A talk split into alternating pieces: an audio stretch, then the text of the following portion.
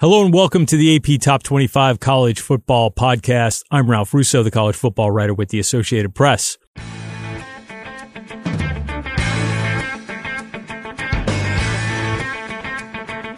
The traditional football signing period starts this week, but since the inception of the early signing period a few years ago, what used to be a February recruiting bonanza is now sort of an afterthought. Most of the top players have signed. Most teams are close to having a full class. There is just not a ton of intrigue and news out there. So instead of previewing signing day 2021, we're jumping ahead to t- the class of 2022. Joining me to talk about what to look for in recruiting over the next 8 to 10 months is Bud Elliott from 24 7 Sports. We'll ask Bud about how the class is shaping up from position strength, best prospects, uh, teams already off to a fast start, and what a return to normal as the country hopefully begins to pull out of the pandemic means to the recruiting class of 2022. We'll also chat about the coaching news at Tennessee and UCF. Thanks for listening to the AP Top 25 College Football Podcast. You can find us on Westwood One Podcast, Apple Podcast, just about anywhere you like to get your podcast. If you like what you hear, give us a good rating and a good review. It helps college football fans find us and it helps us find more college football fans. And away we go. Joining me this week on the podcast is Bud Elliott from 24 7 Sports. Uh, Bud, you know, he kind of cuts his, cut his teeth in recruiting. Uh, does a lot of, you may know him from his work on, uh, his past life as, uh, sort of the guru of, of, of, Florida State football, but he's doing 24-7 sports now, uh, leads the recruiting side, but also knows a lot about college football. So we're going to get into signing day this week, but really, you know, signing day, Bud, is no longer in February. The traditional signing day is just sort of like, you know, tying up loose ends. So instead of bringing you on to talk about what's going to happen tomorrow, we're recording this on a Tuesday afternoon. A lot of that stuff will already be done by some people. Listen, we're not just going to jump ahead. We're going to jump way ahead.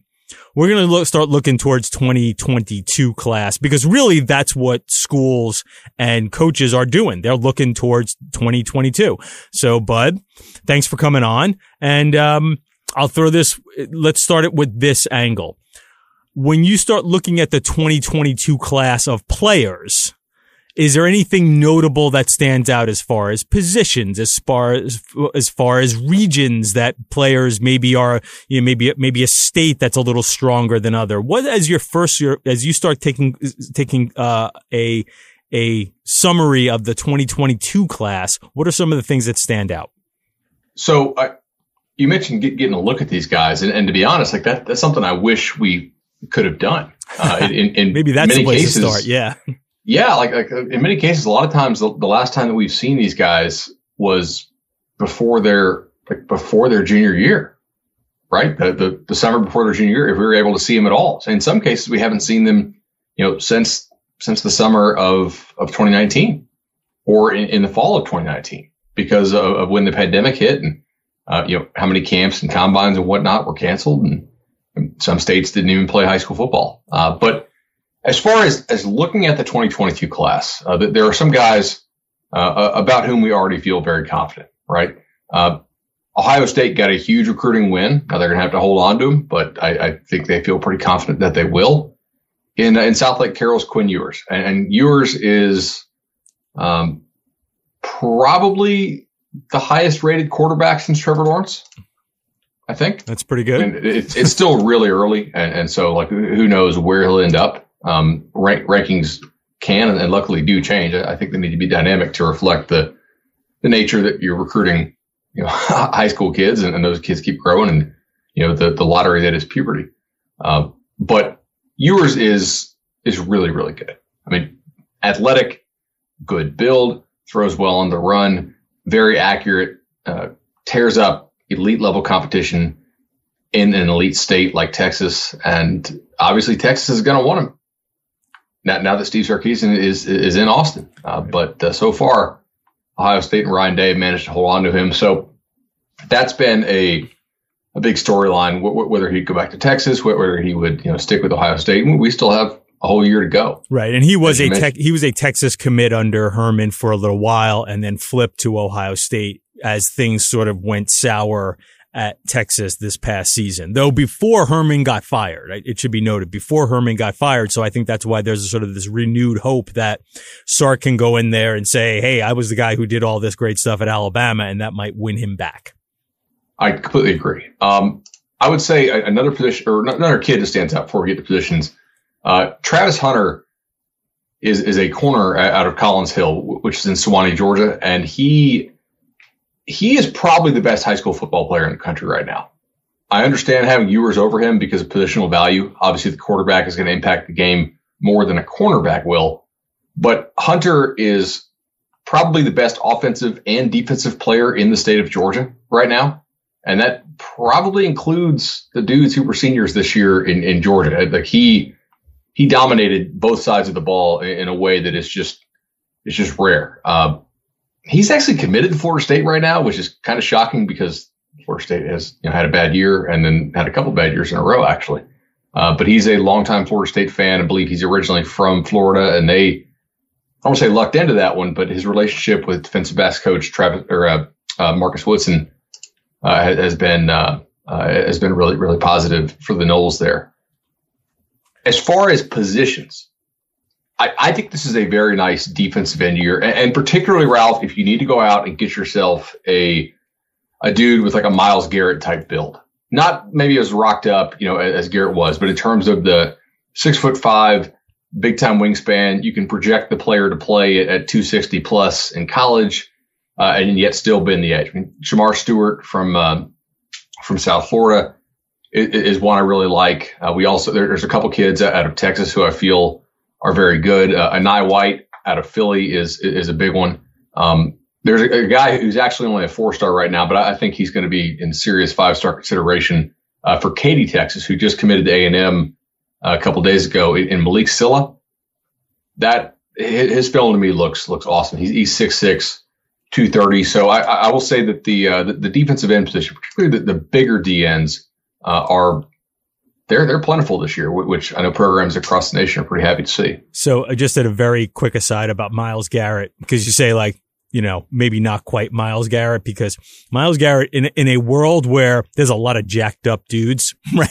like mm-hmm. like we we we live in a world where we see a lot of big and you know jacked up guys Myles Garrett is still one of the few players who, when I interviewed him at Texas A&M, when I think he was going into his junior year, it still startled you of like, holy cow, like that dude looks like he was created by a, a god. Like that, that is unbelievable. Like, I don't know if that, like that looks almost beyond human.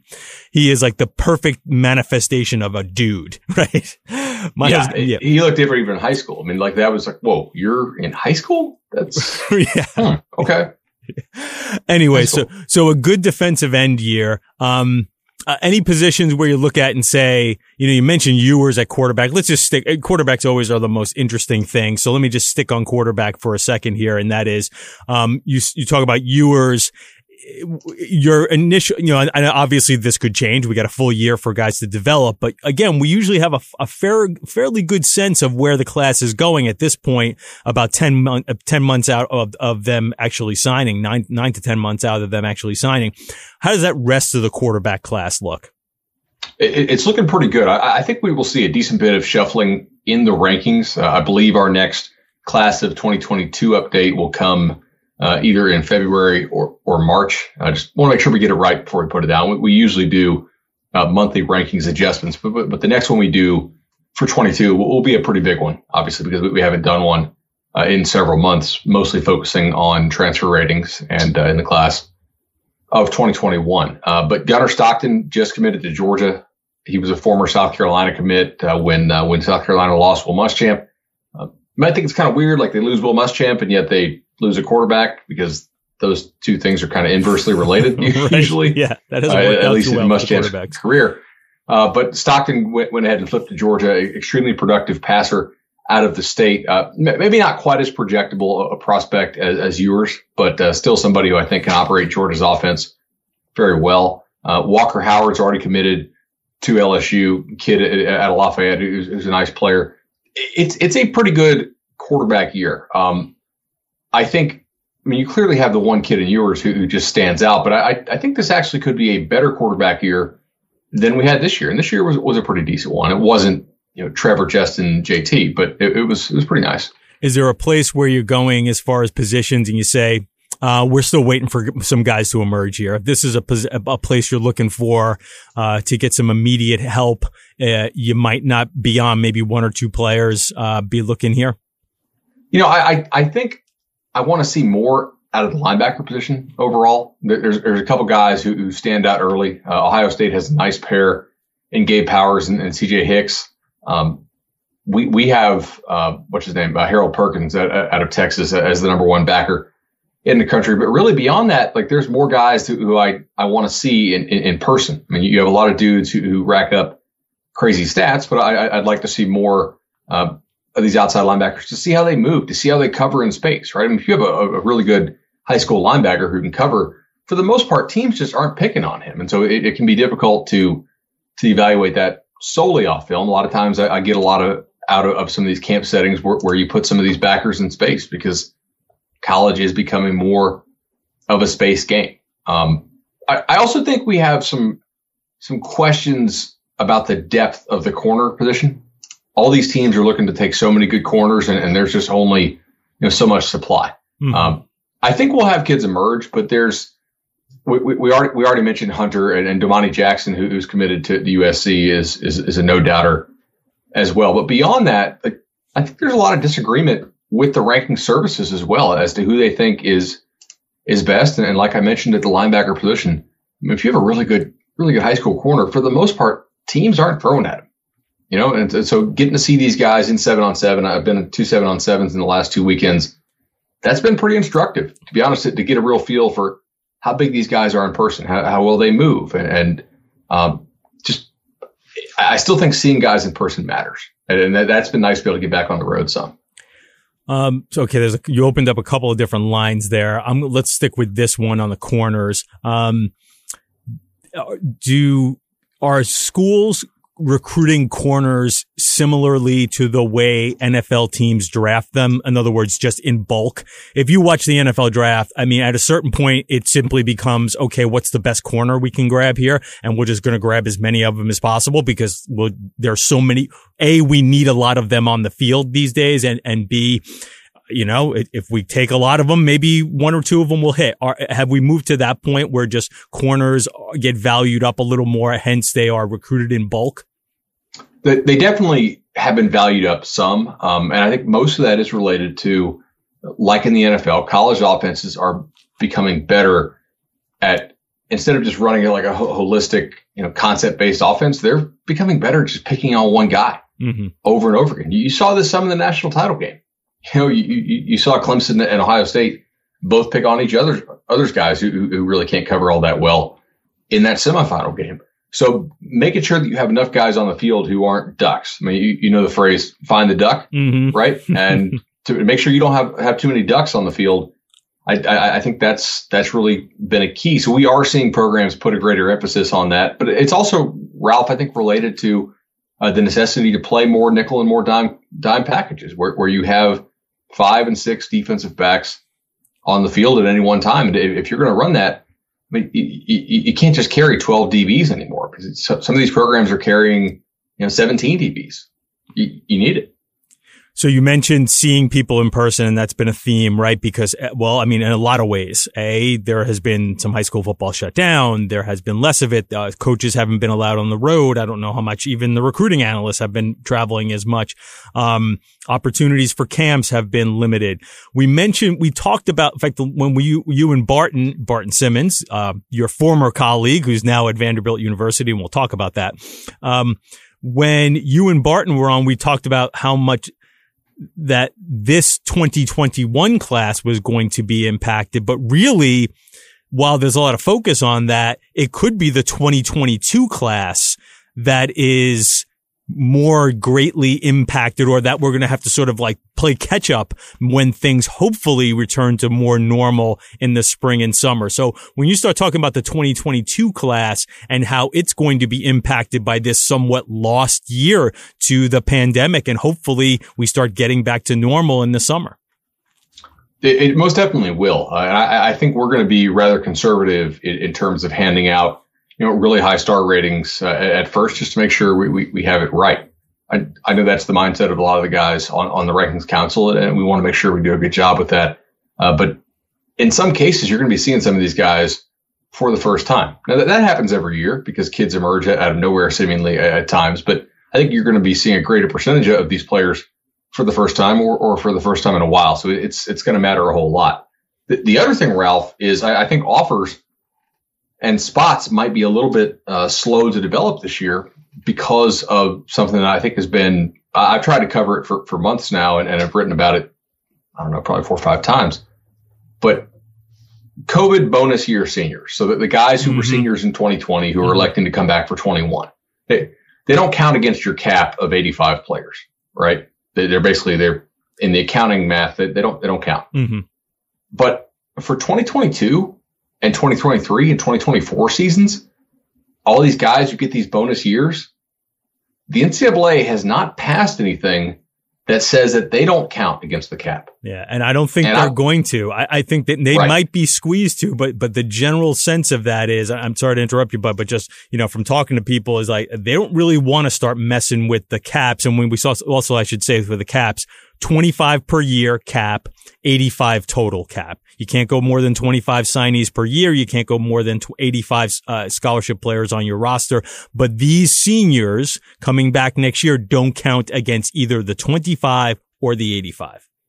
Correct. Right. And, and, you know, guys on the already on the roster would never count against the, the 25. Right. But they do like they, they do count against your overall 85 cap. what this is going to cause though is and I got a lot of buddies who work at small schools, and they're telling me, hey, our, our admin is not going to support any kind of rule that says go above 85 cap because we don't we can't afford to, to pay, pay, for them. Yeah. yeah. Yeah, for 100 scholarships. So let's say you have 10 guys who want to come back. Now, you as a school don't have to let them back. That's kind of a sneaky thing people don't know. Like mm-hmm. the player can say, "Yeah, I want to use my extra year," and you as the school can say, oh, "Well, good luck, but you're not using it here." Mm-hmm. Right? Or feel free but to if, walk. Feel, feel free to be a walk on, right? Sure. Yeah. Exactly. Although, I, can you be? Can you become a walk on at the school at which your scholarship? Well, you could. I think you can give up your scholarship if you choose to. Okay. Yeah, if you choose to, you can you can give up your scholarship and play as a non-scholarship player. I believe that's the case. I probably have to check that, but I believe that's the case. That's interesting. I, think if, that's the case, we'll, we'll probably see that a couple times. Um, but like, let's say you have as a school 10 players who want to come back and you actually want to take them back and the 85 cap is not expanded. That's going to be 10 fewer addition, like new players that you could bring on through recruiting. So you're probably going to see quite a few schools sign smaller classes than normal. And that's mm-hmm. before we even take into account the fact that schools are already signing smaller classes than they used to because they're, they're taking advantage of the transfer portal. Mm-hmm. I mean, mm-hmm. Oklahoma, Penn State, Florida State, a couple other ones, uh, they signed like an average of, of 16 high schoolers this year because they're leaving seven, eight spots open for, for, transfers. And that's probably not going to be a yearly thing for each school. But I think overall, uh, there's a pretty good shot that there are going to be fewer high school players signed, at least until we get through all this COVID math, which will take two or three years if certain rules aren't passed. So the other avenue that you opened up there when you mentioned um, it's it's Domani Jackson is the corner, right from California. Yep. Who's already committed to USC. That's a big deal. Uh, now, one thing I'll mention on the 2021, USC got also signed Korey Foreman, who is by some accounts the number one player in the 2021 class. Uh, does 24-7 have, his, have, have Korey Foreman as number one?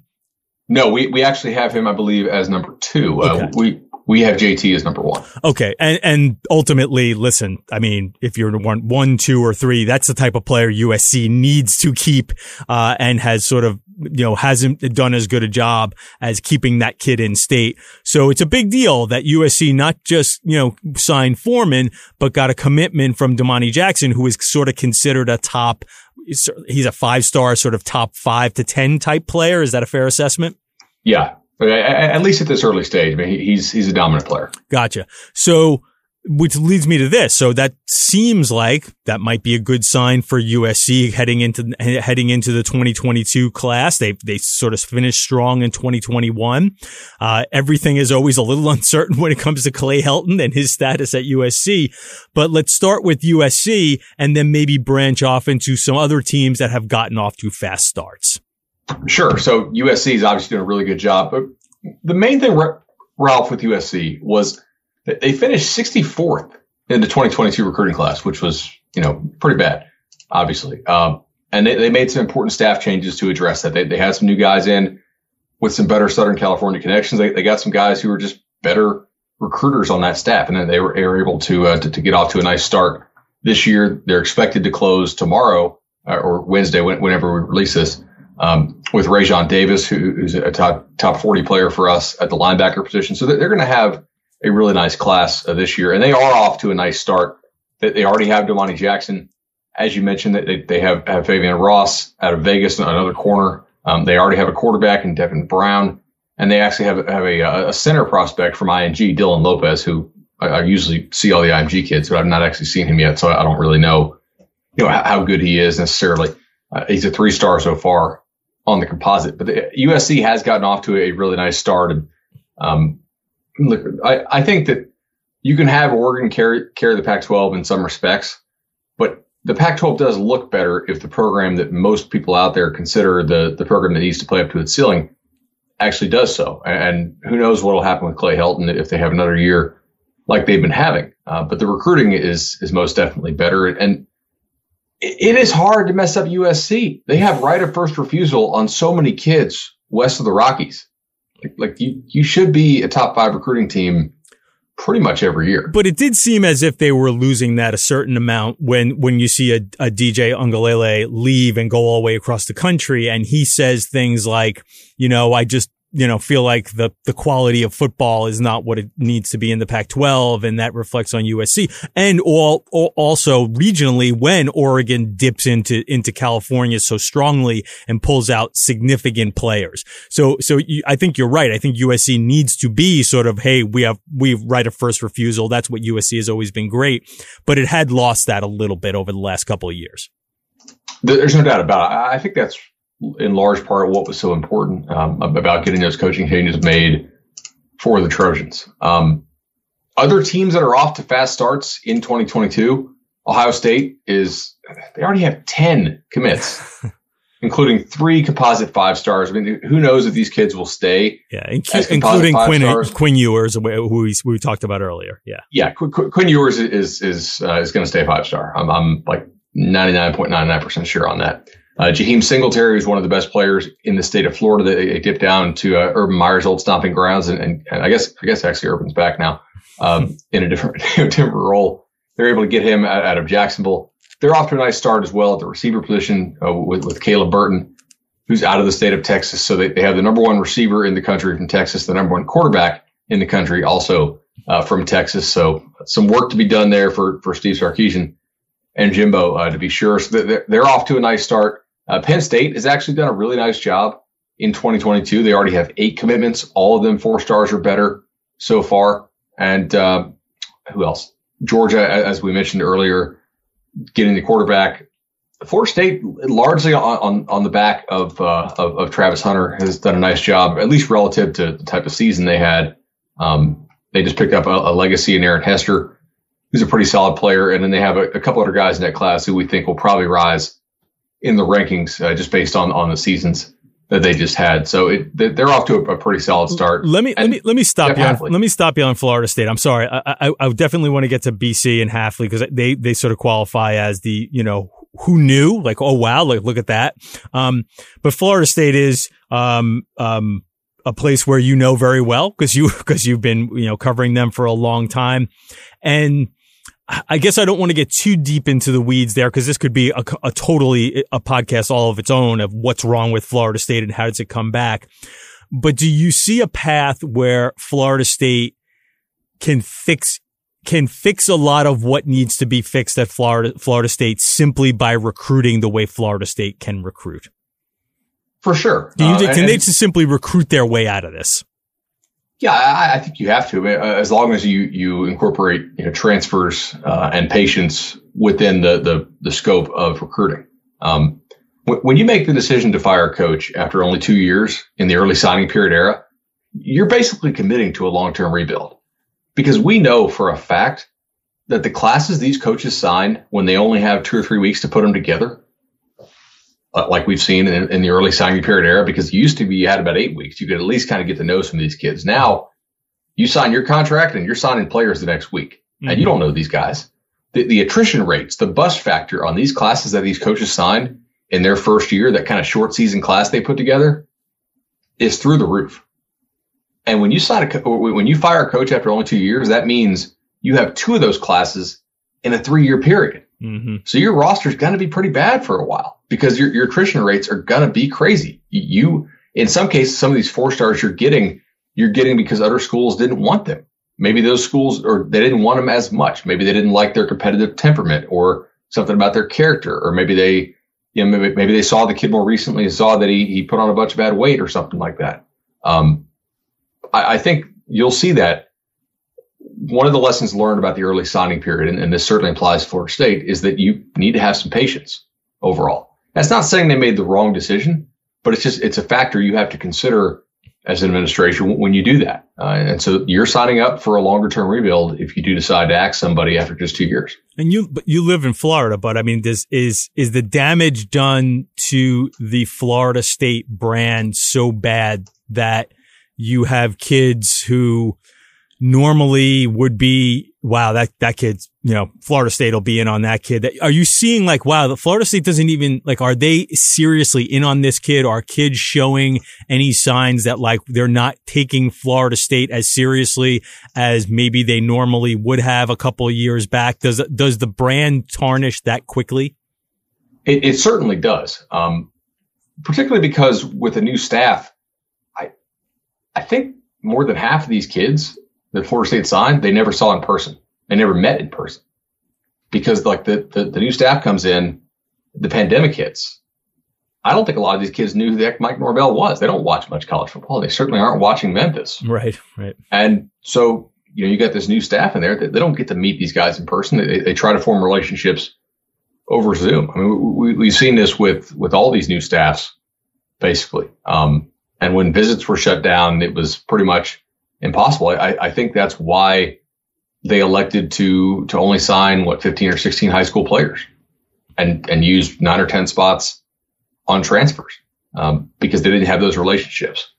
This year so far, I, I have been surprised uh, at at how how well this staff has been received because they still haven't had a chance to get out there and meet these guys in person and actually you know eyeball them, meet their coaches and whatnot. But part of it is because because of the legacy factor. There there are a lot of legacies in the state for FSU and some guys who just grew up as fans of Florida State of you know Jalen Ramsey and Jameis and Telvin Smith and those type dudes. Yeah, it's not that long um, ago. It's not that long yeah, ago exactly. that things were really rolling. You would think it would go in an opposite direction, right? That they would have, still have some interest last year, and then because of the the three win season, you would have even less interest this year. But it seems like they've done a decent job in house of counteracting that and, and selling their vision uh, over Zoom. So we're seeing increased interest so far this year. Okay, so I cut you off there when you were going to mention an interesting team because I kind of wanted you to throw at least one or two teams that are not the obvious ones when you say who's off to a great start. And you mentioned BC, which already has seven commits. Jeff Hafley, the former Ohio State defensive coordinator, had a pretty nice year last year. Um, but sometimes I, I will say that a first year on the field can be a little deceiving uh, that could be a little fool's gold. You know, you get a couple of breaks, maybe you have some players left over from the last staff that, you know, are upperclassmen that hit.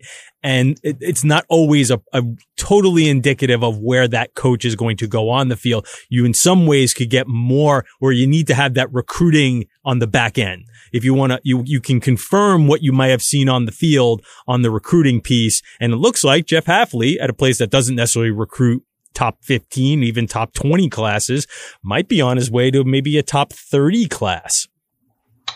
I thought they did a really nice job of evaluating players in the 2021 class. And then they had several kids decommit who they, I don't want to say found, but, but were willing to pull the trigger on an offer you know, very early in the process. Uh, they ultimately those kids decommitted and went went to schools with, I'll say better schools, but you know, schools that have had more more football success, maybe are are a level up, including uh, Trevin Wallace, the, the linebacker out of Georgia, who's a standout player on both sides of the football and also a track guy.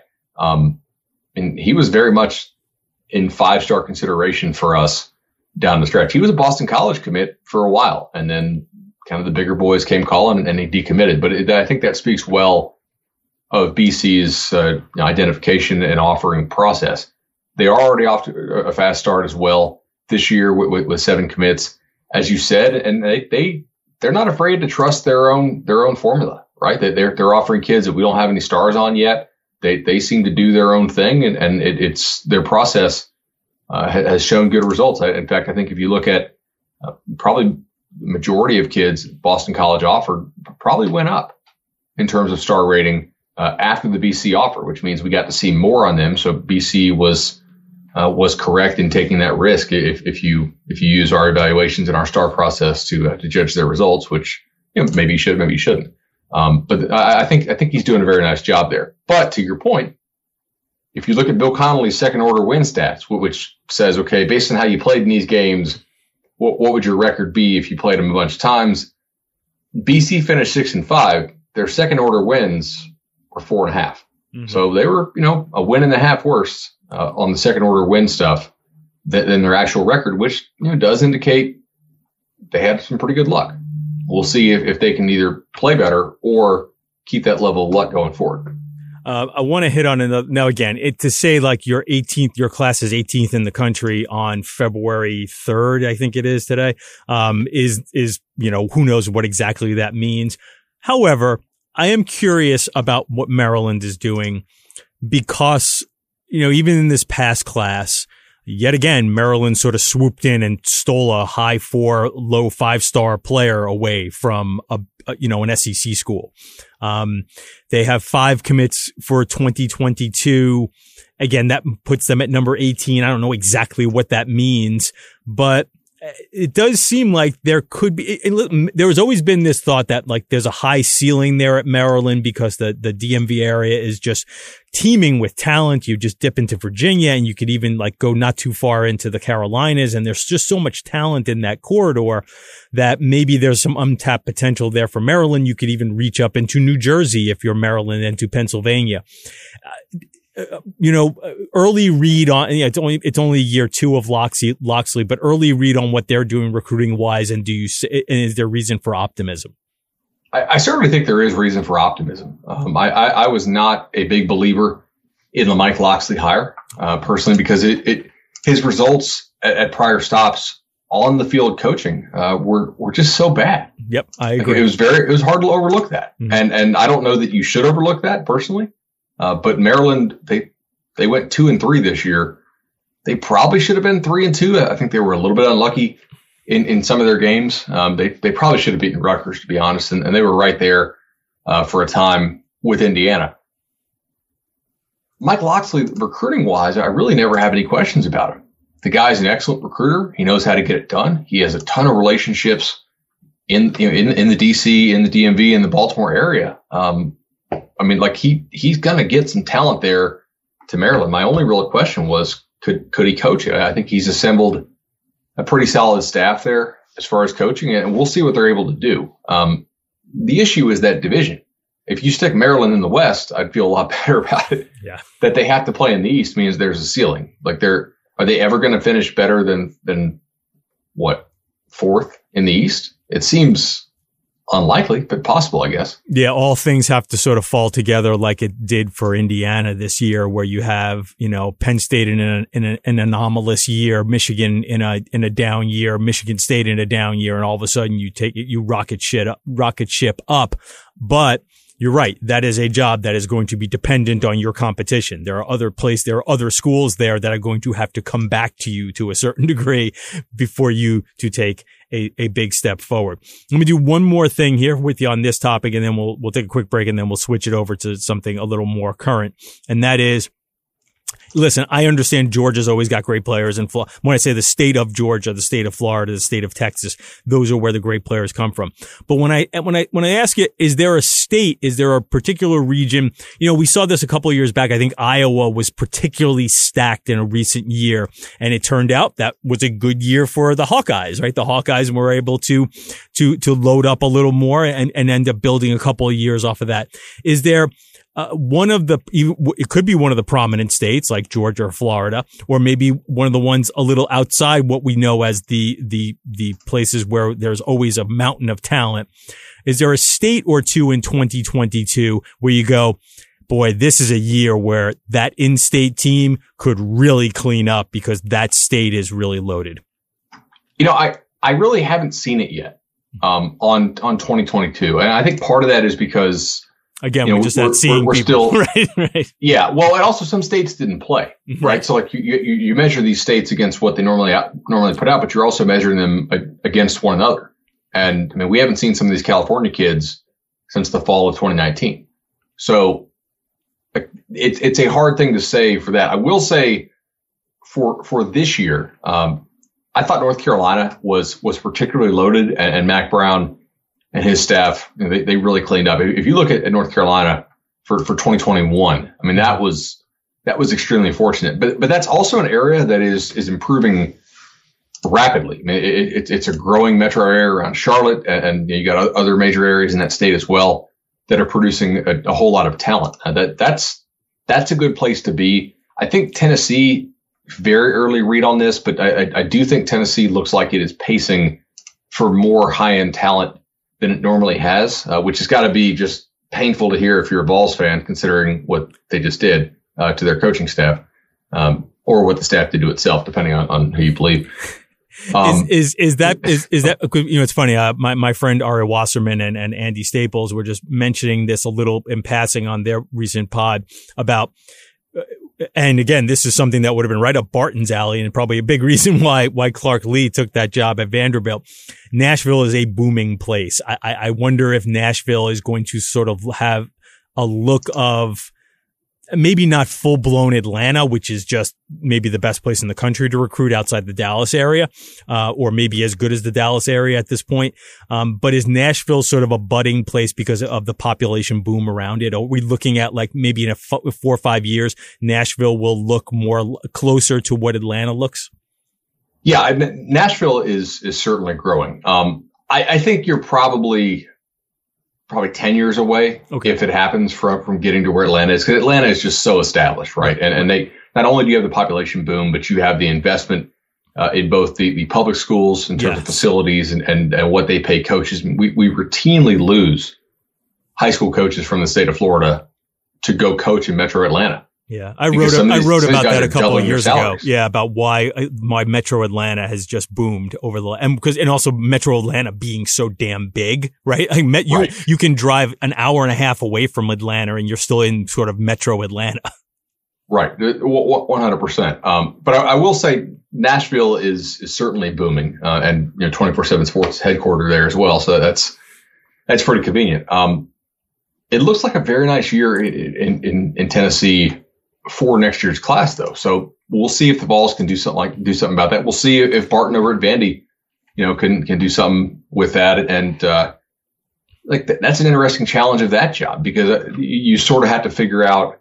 Um, it's almost a, a baseball element in some ways, where if you're recruiting college baseball, you're recruiting against other college teams as well, but you're also recruiting against. Okay, are these guys going to come and get plucked by you know major league teams?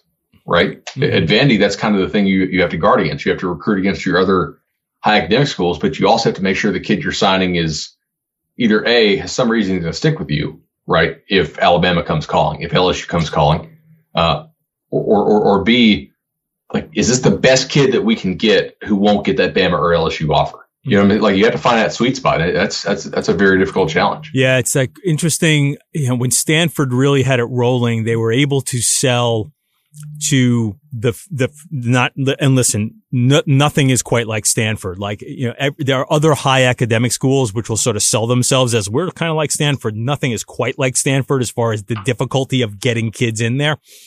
But the vision you're selling is probably similar. And what they would sell to, to a lot of players, and I'll, and I'll, I'll, I'll, I'll sort of colloquialize it uh, to a certain degree is if you're a great football player and you're super smart, just don't go to a football factory, right?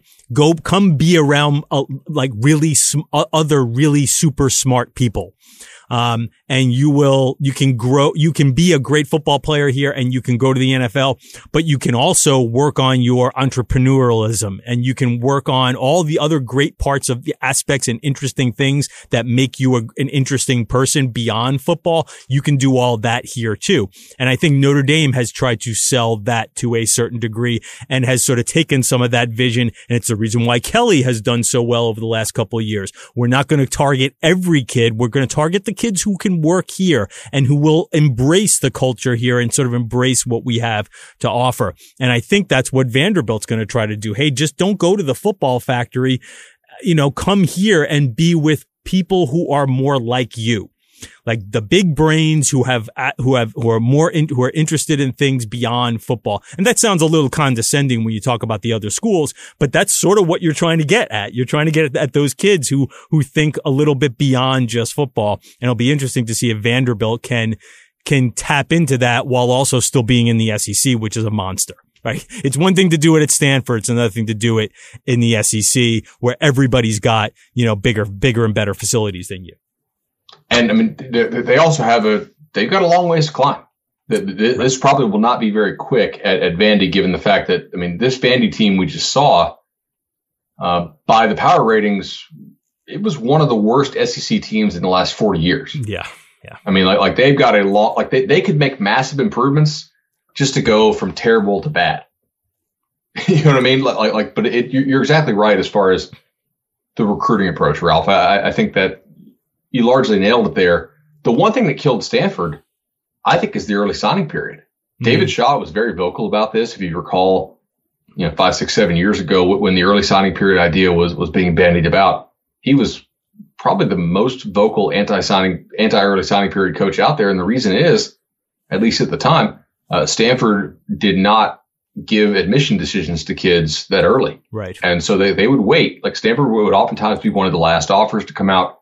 Uh, it would be one of the last schools to accept commits, and and, uh, and a lot of times their guys wouldn't know if they were going to get into school until right before traditional national signing day in, in early February, like tomorrow. Um, with the early signing period, I, I, think that is that's really hurt them. I, I, did some analysis on that earlier this year, and it, it's hurt. Vanderbilt does not have that problem, so like that is definitely uh, one advantage that they have. But like you said, no, nowhere, you know, is nowhere Stanford. Okay, so we're going to take a quick break here on the AP Top 25 College Football Podcast, talking with Bud Elliott from 24-7 Sports. We're going to shift this away from, you brought up Tennessee, and so Tennessee will also lead to UCF, and that's sort of the news of the, the week where, what that hire and where UCF might be going. So we'll finish it up with a little UCF Tennessee talk right after this on the AP Top 25 College Football Podcast.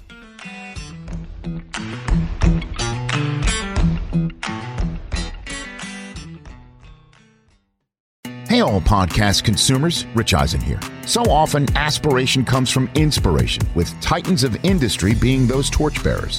With guests from the world of news, business, sports, and entertainment, my new show is going to give you their most in depth firsthand stories that focuses on the humble beginnings and humbling moments that we can relate to in our own lives. The podcast is called Just Getting Started with me, Rich Eisen.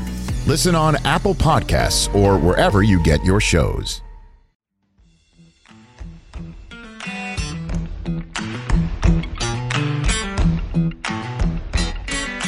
We're back on the AP Top 25 College Football Podcast, joined by Bud Elliott from 247 Sports. So we did all the recruiting talk and talked about the year, uh, the 2022 class. Let's talk about some of the things that have happened recently. I haven't had, like the last time I cut a show, Josh Heupel was not yet the Tennessee coach, though it was sort of heading that way. Um, I don't want to rehash too much old news here, but it was surprising.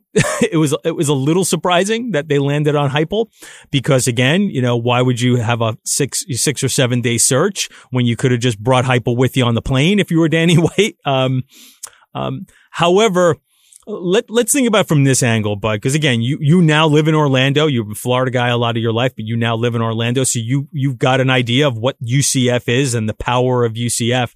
And one of the things that got posed to me when Heupel got hired uh, online was like, you know, isn't UCF a better job? And yes and no, kind of depending on what your perspective is. Like you're going to make a lot more money at Tennessee and the ceiling to compete for national championships because you're in the SEC is different when it comes to the Tennessee job. But right now, UCF is primed, is in a far better position to be successful comparative to its competition. Um, if you're, I mean, it, is it a no brainer for Josh Heupel to have left this job? And, and who are some of the names that you think of? You know, I know that's not necessarily your forte, but you're down there that you think of that, hey, this could be a good person to, to, to step into UCF. Yeah. So I, first of all, I, I do think it's absolutely a no brainer for, for Heupel to take the Tennessee job. Mm-hmm. Um, and I do the reason why, just, but just to, just go on the record there. So yeah, like like it, there's there's no doubt you, you take that job because that that's that's truly life changing money. Um, I think you take that job knowing full well that the odds you get fired in four years are really high. Yeah. Right. You're kind of babysitting them through what is going to be a very tough transition, hoping to score some points and sell some tickets. And maybe, I mean, like clearly you're not planning on that, but you got to realize that might be what occurs. And then you'll also walk away with $25 million guaranteed, maybe more if these sanctions are as bad as some people think they might be, because there, there's that kicker in his contract that says he, he, gets what another year or two, I think. Yeah, I think if, so. Uh, right. That's kind of standard, that right? Yep. So the reason why he wasn't on the plane with Danny White at first is because it's very obvious he wasn't first choice. Now, all, all ads say that like they always get their first choice, and uh, he was the only person who's offered the job. Uh, as our friend Dan Wolken says, nobody's ever offered the job until they tell you they're going to accept it. Right. So, you know, um, but I think it was it was smart for him to leave, and I think it probably is fairly illuminating on Tennessee's process and, and who who was not interested in, in Tennessee, you know, at, at, this time. For UCF though, like that that's a hell of a job.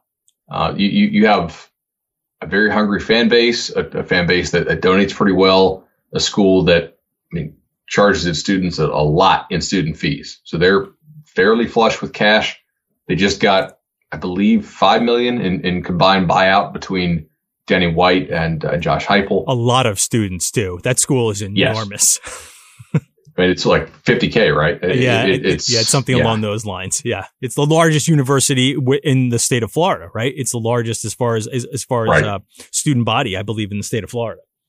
It, yeah, it's it's one of the biggest in the country, I believe. Mm-hmm. Um, I think Penn State system might be larger. Um, Ohio State and Arizona State are, I, I think, the two others.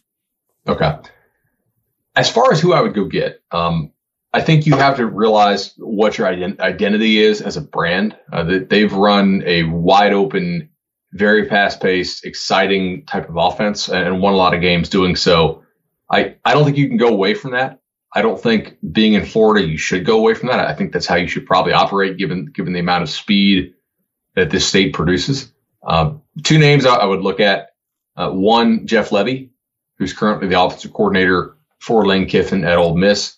He he's uh, he was pri- you know he was at UCF. Yeah, he came there with Heupel. Mm-hmm. Yeah, and then the other one, and look, he may be in consideration for Tennessee. I I, I don't know. Uh, the other one I think I'd probably look at would be Rhett Lashlee, who was the offensive coordinator at Miami. Did a nice job this year. They, they had a major turnaround. I mean, he's worked under Sonny Dykes. He's worked under Gus Malzahn. Um, did a nice job. Miami know, knows the state as far as recruiting. That that would make a lot of sense too. But I, I think it'll be somebody who is uh, up tempo, fast paced offense, and, and exciting because you, you still do have to sell you know sell tickets and win games. Yeah, I agree with that. I think that you they they should stay close to their identity. I also think that they shouldn't get too and, and so quite frankly, Josh Heupel was a coach hired by Danny White because they were able to build in a pretty big buyout and I think he looked at Heupel as somebody who wasn't going to do what Frost did, which was bail out in two years after he had a little bit of success. And I don't know if Heupel would have other in, without this situation coming up. Uh, and White moving over to Tennessee, they probably would have had a guy there for three years and, and it, he's already been there three years and probably would have had him for at least a fourth. Um, I don't, whoever the next AD is at UCF, don't get lured into, I want to make sure our guy stays for a while. Just get the best guy even if he's gone in two years, just get, just get the best guy. I think that sometimes, and I understand why Danny White could feel a little burned and sort of say, Hey, we are building this great thing here. And I want a coach who's going to be committed for not, maybe not the, the super long term, but at least longer than two years. So that's why I'm going to, you know, land on Josh Heupel as opposed to maybe some others. But I hope that the next AD doesn't get too caught up in that and just decides like, listen, I'm not going to like strap you with a huge buyout. We just want the best coach and we'll deal with it when that, when, when it comes in a couple of years. Uh, if you've had two undefeated seasons and you want to move on, we'll deal with it then. But I don't think they don't be short term thinkers uh, or, well, don't think of it as we want a coach who will stay. We just want a coach who will win. I mean, you, you think about some schools that have made that mistake. Well, right? Houston, uh, hello, Bill Houston. Stewart. Bill Stewart was a situation on that too. Yeah. Um, and we'll see about App State, right? Yeah. Uh, their, their, their recent in-house hire, I, I, I, forgot the guy's name now, Shawn but he, he, was making a big deal about wanting to stay there. Yeah, Shawn um, Clark is a was a right. Am I getting that getting that right? Shawn Clark. Yeah, I think so.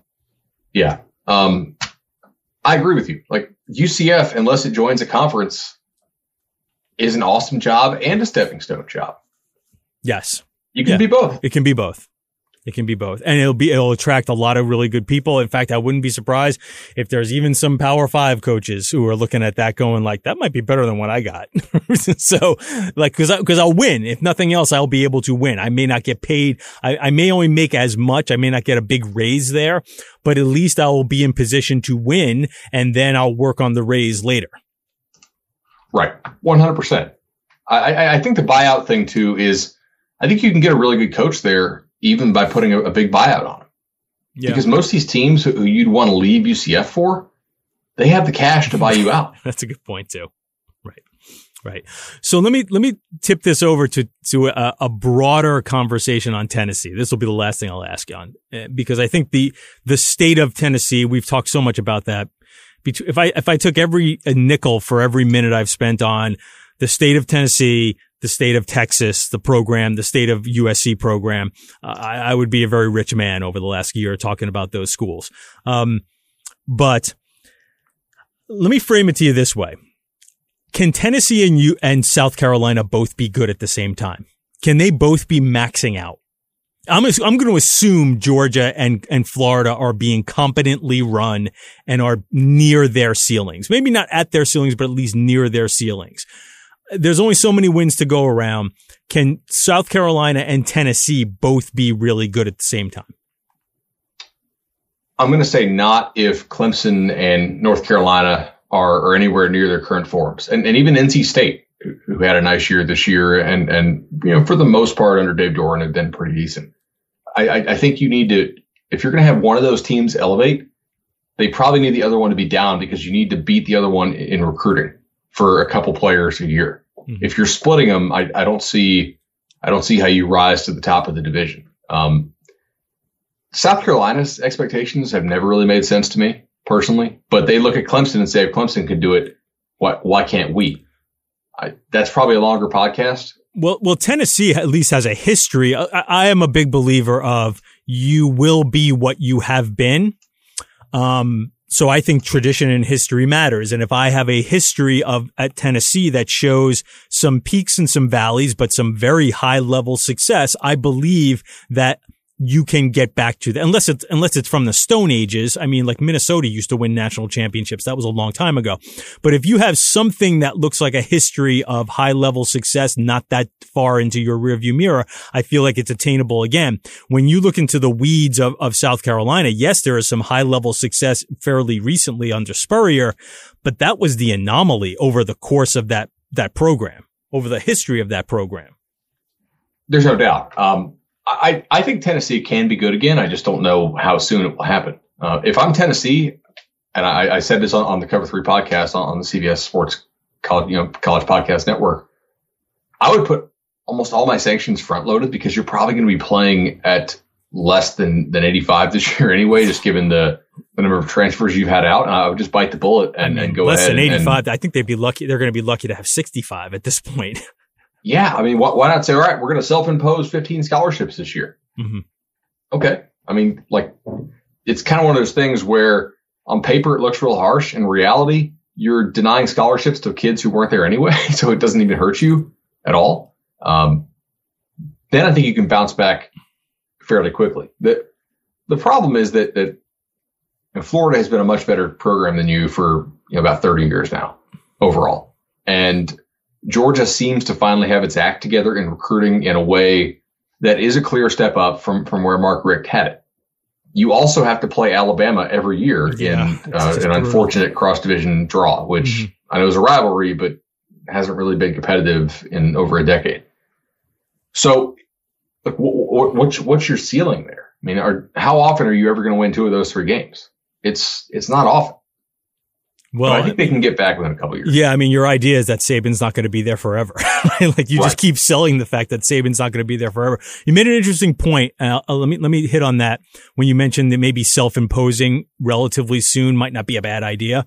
Um, because I had somebody describe the the Tennessee job as two rebuilds. You're going to have the front end where we're going to have complete and total, total roster turnover next year. Next year is shot next year will almost be impossible to salvage. And then when the NCAA stuff cycles through, you might be looking at two to three, maybe two to three years out when now sanctions kick in and you have a roster of kids who can one time exception all bail out on you because, oh, well, wait, we're not going, like we've made a little progress, but now we're not going to a bowl game. And now we're getting hit with, with, with scholarship sanctions. So when you talk about like Josh Heupel might be four years and out, hopefully, you know, maybe four years and out, it's almost like that's what you were selling to a coach. You were selling to a coach, listen, like you're not going to have one rebuild, you're going to have two, and there's almost no way you're getting through this. I mean, do, do you think Heupel thinks like really believes he's getting through it? Um, listen, I think they're all super competitive and uh, and are built to believe that they can do it, that they will have a plan that can make it work. So yes, I think, I don't think you step into that thinking that you, you believe, I think you, to be that position, to have that position, you think you're smart, right? You think you have the sure. ability to do it. Um, I don't know. I mean, if I shot him up with shoot serum, maybe not. uh, His agent, though, the guy telling him to take the deal, uh, is is not predicating the the, the acceptance of, that deal on getting through to year five, six, seven. It's uh, let's look at the guaranteed money. That no doubt. I, I have to think an agent is, is realistic enough to think that, listen, even if this doesn't work out, even if in four years, because the other thing too is you can, you, you can sell me on, oh, we're going to be patient. We're going to be patient. That's quite frankly bullshit. I, I, don't curse on the podcast that often, but it was per- particularly uh, relevant here they had patience with Jeremy Pruitt right up until he lost to Georgia State to, to, to start year two, year two. So even after he won six games in a row and it seems like they, they, they had righted the ships, he had already poisoned the water there because they had known the Georgia State loss was in the back of their minds. And in three, you know, within three years, Jeremy Pruitt is gone. So patience does not truly exist. Patience means we're going to give you a mulligan on year one. And if we're not seeing at least trajectory, at least like things on the upswing by mid year two, we're already pretty much done with you. There's no doubt. I, I if I'm Tennessee, I, I front load this stuff, um, just with, with the idea that like I, we need to be much better in, in four to five years. I, I, don't want this to be a, a slow bleed. Just rip the band-aid, go really bad the next two, three years and, and then start to build I, I think you nailed it as far as the two rebuilds. Uh, that's that's a really smart thought. I'm not of the well, I stole it from somebody, so yeah. both rebuilds. yeah, I, I would agree with you too. I think the second rebuild ends up on somebody, essentially ends up on somebody else's uh, plate. So the last thing I want to hit you on, Bud, and I appreciate you taking a lot of time with me here today, is your former colleague Barton Simmons. So Barton was hired by Clark Lea, the new Vanderbilt coach, uh, previously the defensive coordinator at Notre Dame, uh, in basically a player personnel role. And it's something that we've seen a lot of. And we even mentioned it when Barton was on the podcast with you in December about how, you know, something we've seen a lot of in basketball, kind of going the media to, um, school to, you know, to NBA, that, that, that transition to, to front office transition. And, I don't know. I don't like. I don't know if this is a trend, but a congratulations to Barton, um, because he is a great guy and deserves it. Um, but do you do you think this could be something that we start seeing a little more of the media, the guys who do what you do, uh, and maybe are even like more deeper into the analytical side as opposed to, though I, I don't want to take away from that. You definitely do that, but you've sort of entrenched yourself a little more on the editorial side at this point in your role. Um, but when you look at, do you think this could be a little bit of a trend where we might see schools start dipping into your ranks? I, I certainly think it could. Um, I don't think it'll be as fast as it's been in the other sports, but if you look at it, uh, the, the sport that we all recognize as being first to sort of embrace new methods and think outside the box and uh, embrace analytics w- was baseball, right? I mean, they, they were into the advanced stats 20, 30 years ago. Uh, c- football is, is nowhere close. Basketball sort of in the, in, in the middle ground there. Um, so if you look at sort of the, the pace of people who work on the media side being hired, th- that trend sort of mirrors the, the adoption of different ways of thinking about the game and running teams as far as the timeline of those other sports. I mean, baseball was the first to do it, and they were also the first to hire a lot of guys. I mean, if, if you look at Fangraphs, it seems like half of Fangraphs staff has been hired away yeah. by baseball teams at some point, up into like the point where yesterday uh, Kevin Goldstein is back at Fangraphs. He actually left the he was let go by the Astros, and now he's back. Oh wow! It's kind of cycled back. I, didn't, I didn't notice that. Yeah, that's interesting. Um, you know, yeah. the NBA was, was, was sort of the middle ground there. I, I, definitely think there's a place for it in college. Um, the thing is, you know, there's been opportunities I, I know for for certain guys to to do this, but not at the level that that Barton got. You know, Barton got a like he's the director of recruiting at an SEC school, mm-hmm. and a lot of times I think you could maybe maybe get there if you were willing to take like an assistant spot at a low level P5 or at a G5, but those jobs don't pay that well. Yeah, it's almost like an and, analyst, but even a low level analyst kind of level, entry level job. Right, exactly. So if you have to go take like a 70% pay cut mm-hmm. after already being established in your industry as somebody who's, you know, in their early 30s, that's a hard sell to your wife and kids. Hey, honey, we're going to go move to this college town and the job security is going to be about zero just so I can work my way up the ladder. You see what I'm saying? So like, like I, I think the the relationship that he had with Clark Lea and, and, and, Clark's knowledge of Barton's knowledge of the game because he knows how he thinks, he, he knows the, the type of hard worker that he is, and the insight that he has into the recruiting process and all the contacts that he has. I, I think that made it a unique situation. So I don't think it's going to become a huge trend anytime soon. Yeah. And just, you know, listen, journalism doesn't pay that great, but at a certain point in the coaching profession, and if we look at what that, that those positions as, as sort of an offshoot of the coaching profession, that's a grind too. I mean, journalism again can be kind of a grind as far as like starting out with very low pay and, you know, internships and things along those lines. But entry level into the coaching profession, I mean, you know, again, low level schools or places, even bigger schools where they're just sort of stacking analysts and interns and GAs.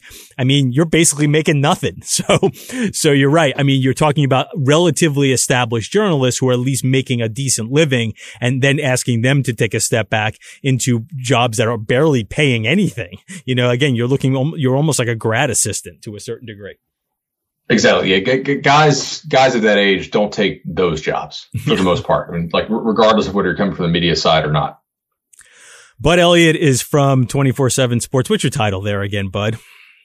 Uh, I'm the origination editor, head of podcasts, and national recruiting analyst. Yeah, Bud's so, got a lot. Bud's got a lot. On his, Bud's got a lot on his plate there, and he was he was nice enough to talk to me the day before signing day because even though it's not what it used to be, it's not the circus that it used to be. I'm sure it's still a busy time for you guys. So appreciate your time and effort and knowledge, Bud. It's always fun to talk to you. Uh, yeah, most of your like favorite baseball team is like run by Fangraphs guys, right? Like the the, the yeah. Rays are pretty much all Fangraphs at this point, right? It, is. I mean, I'm actually wearing my Rays hat right now, so it was uh, it was well timed. excellent, excellent. Uh, always great talking to you, bud. Thanks for all the knowledge, and hopefully we'll get to catch up again real soon. Enjoyed it, dude.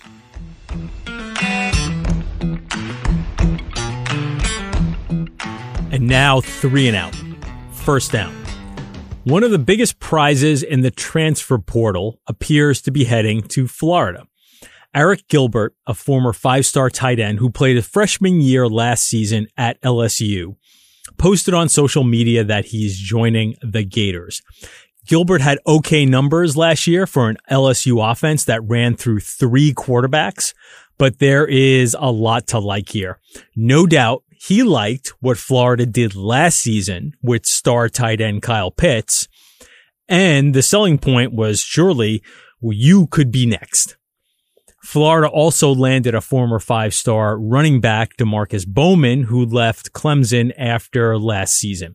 While Florida says goodbye to a ton of offensive production with Kyle Trask, Pitts, Kadarius Toney on the way to the NFL, plus a few other excellent receivers, there are a lot of interesting pieces for Dan Mullen to work with between the newcomers and holdover quarterbacks Emory Jones and Anthony Richardson as good as Florida was offensively this past season, there is room for some growth or at least some evolution with a more mobile quarterback. Dan Mullen likes to use the quarterback in the running game. That's always been his thing, but it wasn't necessarily Kyle Trask's thing. In the pipeline, though, you have quarterbacks with those skills who should provide more of that next season. Plus another potential game changer at tight end in Gilbert. Second down. To say Arizona's hiring of Jedd Fisch was met with skepticism both nationally and locally would be a bit of an understatement.